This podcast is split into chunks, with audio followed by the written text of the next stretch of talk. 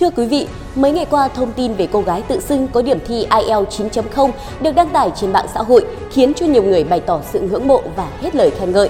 Tuy nhiên chỉ sau đó một thời gian ngắn, chủ nhân thực sự của bảng điểm đáng ngưỡng mộ đó đã lên tiếng và tố nữ sinh đó giả mạo. Đó chỉ là một trong những sự việc đáng chú ý trong tuần vừa qua.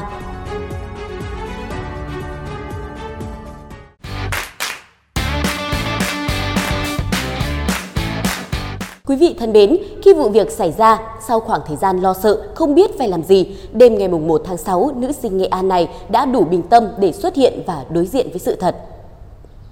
Bài đăng xin lỗi được cô công khai đăng trên trang cá nhân và mong muốn gửi lời xin lỗi chân thành đến cộng đồng mạng xã hội, tất cả mọi người vì hành vi sai trái nghiêm trọng khi đã cung cấp các thông tin sai sự thật. Để giải thích cho sự nhầm lẫn này, nữ sinh khẳng định có dự thi IELTS lần gần đây và vẫn chưa được nhận kết quả thi. Tuy nhiên, vào trưa ngày 29 tháng 5, một người bạn cô quen trên mạng gửi ảnh chụp kết quả thi và nói có người quen nên đã xem điểm sớm được cho em. Quá vui và tin bạn nữ nên nữ sinh này đã gửi ngay kết quả cho quản lý của trung tâm để báo tin vui và cho người này đăng tin lên mạng.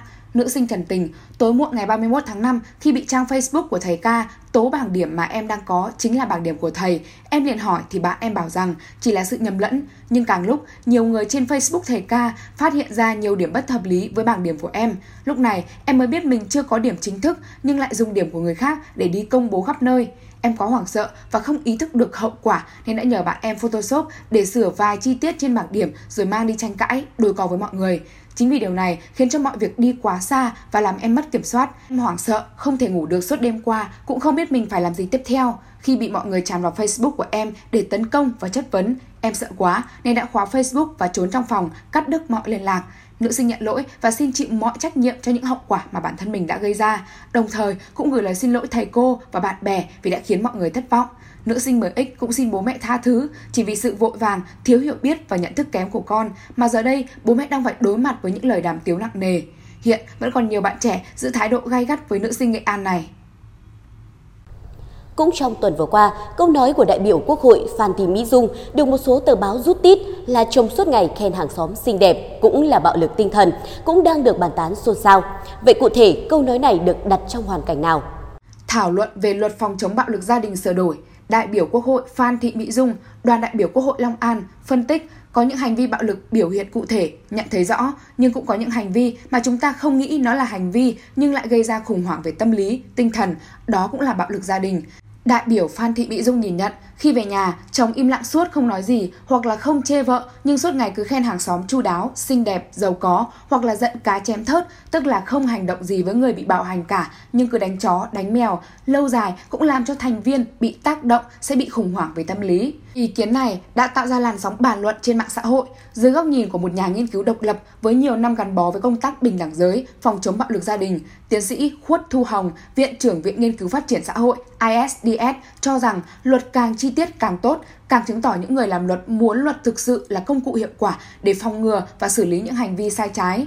Việc đại biểu Quốc hội đưa ra nhiều ví dụ về hành vi bạo lực gia đình càng chứng tỏ họ quan tâm và có trách nhiệm đối với vấn đề này. Không nên giễu cợt họ, báo chí cũng đừng trích một hai câu ra khỏi ngữ cảnh để câu view, tiến sĩ Khuất Thu Hồng nhấn mạnh. Không chỉ vụ việc nữ sinh nhầm bằng điểm IELTS hay câu nói gây tranh cãi của đại biểu Quốc hội Phan Thị Mỹ Dung, trong tuần vừa qua còn có một sự việc khác cũng gây ra xôn xao. Đó là tội phạm đặc biệt nguy hiểm Triệu Quân Sự lần thứ ba vượt ngục. Vào khoảng 19 giờ 30 phút ngày 31 tháng 5, phạm nhân Triệu Quân Sự đã trốn khỏi trại giam T974, Cục Điều tra Hình sự Bộ Quốc phòng, đóng tại địa phận xã Thành Long, huyện Thạch Thành, tỉnh Thanh Hóa. Đây là lần thứ ba đối tượng này trốn trại. Triệu Quân Sự là đối tượng từng phạm tội giết người, cướp tài sản, đảo ngũ và trốn khỏi nơi giam giữ. Đối tượng này cực kỳ nguy hiểm, liều lĩnh và manh động.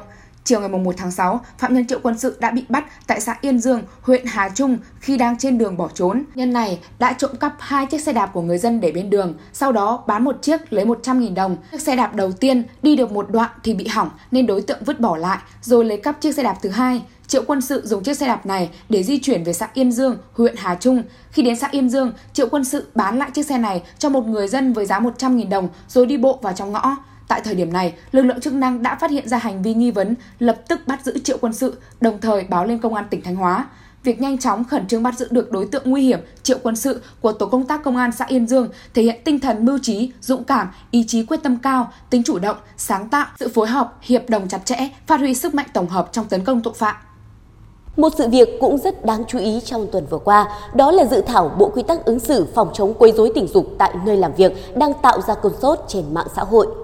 Theo dự thảo, những hành vi nhìn gợi tình, nháy mắt liên tục, biểu hiện không đứng đắn, cử chỉ ngón tay mang tính gợi ý tình dục xảy ra tại nơi làm việc, trên phương tiện đi làm mà không được phía còn lại đồng thuận, được xem là hành vi quấy rối tình dục nơi làm việc. Tuy nhiên, trong dự thảo này, điều khiến nhiều người tranh cãi nhất là việc quy định hành vi được coi là quấy rối tình dục phi lời nói như nhìn gợi tình, mời đi chơi mang tính cá nhân, riêng tư một cách liên tục. Có quan điểm cho rằng với các biểu hiện quấy rối tình dục phi ngôn ngữ mà dự thảo nêu ra, họ dễ dàng bị coi là yêu dâu xanh một cách oan ức. Cũng có ý kiến nhận xét trong dự thảo, nhiều biểu hiện quấy rối được đưa ra rất mơ hồ, chẳng hạn thế nào là nhìn gợi tình, nháy mắt liên tục đến mức nào bị coi là quấy rối. Nhiều cư dân mạng thẳng thắn cho rằng với những khái niệm chưa rõ ràng, bộ quy tắc trở nên phi thực tế và rất khó áp dụng. Trên đây chỉ là một số sự việc, vấn đề gây xôn xao trong tuần vừa qua.